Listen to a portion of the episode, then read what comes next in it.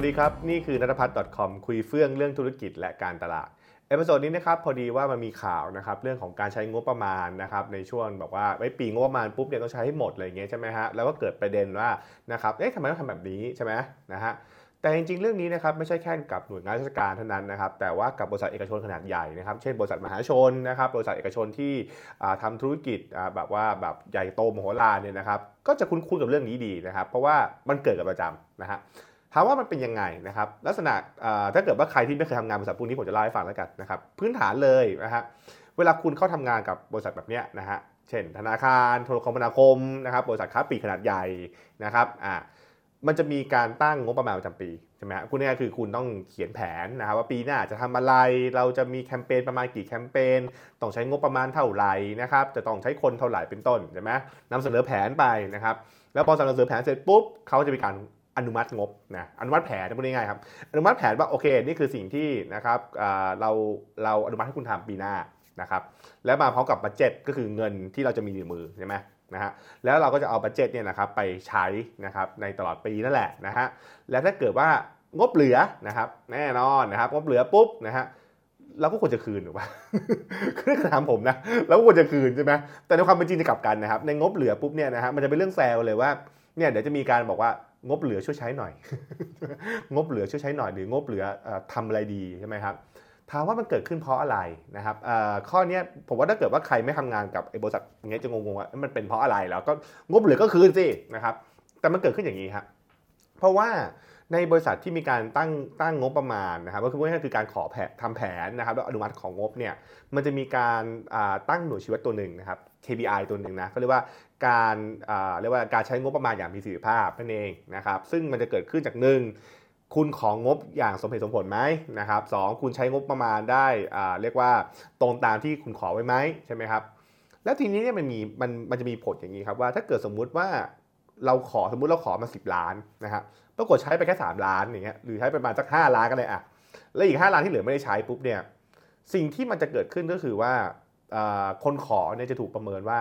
ทำไมคุณขอมั่วซั่วอย่างนี้พูดง่ายๆนะทำไมคุณขอแบบอะไรทำไมคุณขอแบบไม่ได้วางแผนกันไว้หรออะไรแบบนี้นะฮะแล้วจะประเมินว่าถ้าปีหน้าคุณขออีกเนี่ย คุณก็มีแนวโน้มที่คุณจะขอเกินความเป็นจริงใช่ไหมฮะและทำให้ปีหน้าเนี่ยนะครับเ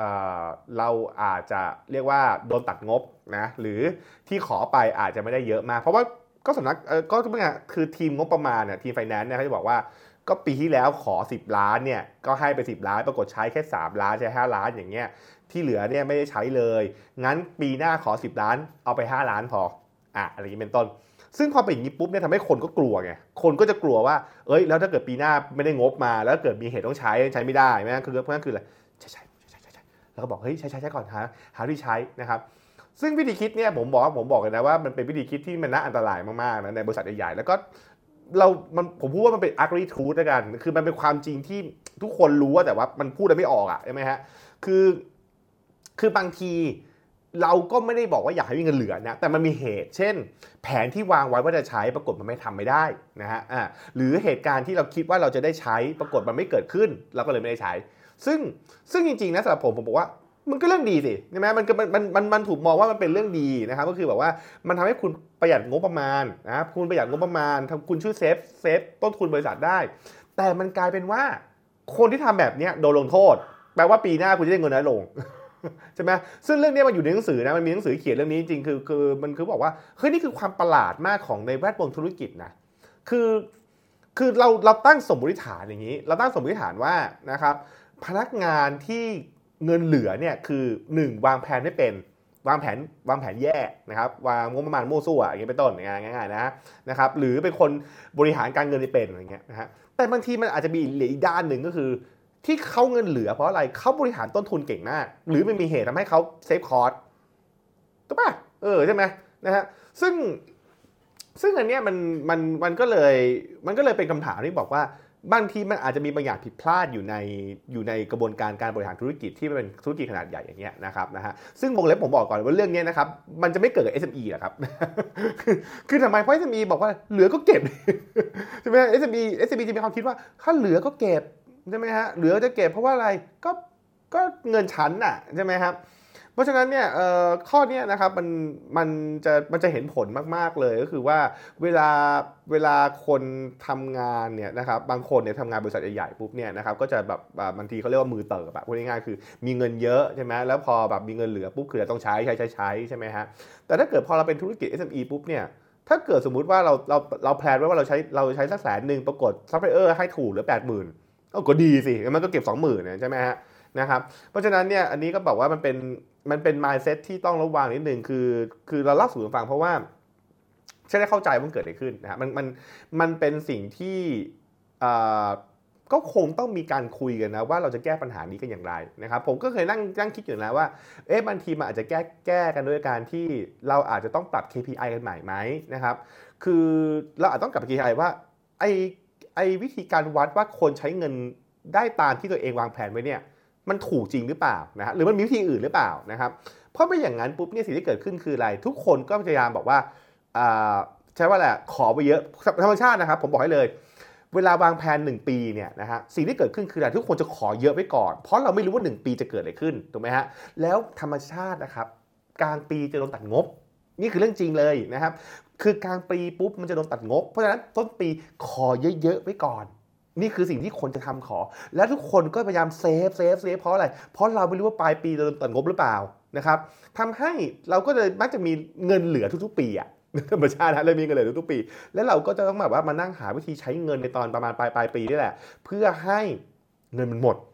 แล้วเราจะได้บอกว่าอ่าดียังไง ผมทำตามแผนนะครับ ผมทำบัตเจตได้ดีมาก ซึ่งซึ่งผมว่าทุกคนฟังถึงตรงนี้ปุ๊บคุณจะบอกว่ามันมันไม่ค่อยเมคเซนเท่าไหร่อะมันไม่ค่อยเมคเซนเท่าไหร่นะครับแล้วเราเราเราอาจจะต้องมานั่งคุยกันเรื่องนี้นะฮะแต่ว่าผมก็พูดด้วยความเข้าใจอย่างนี้นะครับว่าในบริษัทขนาดใหญ่เนี่ยมันมีการออดิตนะครับแล้วก็มีระบบการตรวจสอบบางอย่างที่เกิดขึ้น ซึ่งมันทำให้พูดง่ายมันมีช่องว่างเรื่องนี้อยู่มีช่องว่างมันมีช่องว่างตรงนี้นะครับแล้วก็มันเกิดขึ้นนะครับแล้วเราก็ อยู่กับมันมา ผมว่าอยู่กันมามาหลายสิบปีแล้วล่ะนะครับ แล้วเราก็คงต้องหาวิธีการแก้ปัญหากันเนาะนะครับ อันนี้ก็เล่าสู่กันฟังไว้แล้วกันนะครับ แล้วก็ผมคิดว่าบริษัทที่เป็น SME ขนาดเล็กเนี่ยนะครับ ก็คงจะรู้ไว้นะครับ แต่ว่าอย่าไปทำมันนะผมคิดว่า SME เขาจะเข้าใจดีนะครับ คือเงินเหลือก็เก็บนะเงินเหลือก็เก็บอยู่แล้วชัวร์นะครับไม่ต้องไม่ต้องตะบี้ตะบันใช้ ใช่ไหมฮะแต่ว่าถ้าเกิดว่าเป็นบริษัทใหญ่ๆมันจะคิดอีกแบบหนึ่งนะครับแล้วก็มาจากขึ้นเพราะว่ามีบริบทของตัวเองนั่นเองนะครับบริษัทคุณเป็นยังไงนะครับคุณเคยเจอสถานการณ์นี้ไหมเราเล่าสู่กันฟังหน่อย คุณจะแก้ปัญหานี้อย่างไรนะครับนะฮะแล้วก็หวังว่าเราจะมาแลกเปลี่ยนประสบการณ์กันนะครับถ้าชอบนะครับอย่าลืมกด subscribe กันด้วยนะครับกดแชร์กันด้วยนะนะฮะโอเคนะครับแล้วติดตามการวิดีโอหน้านะฮะสำหรับวันนี้สวัสดีครับ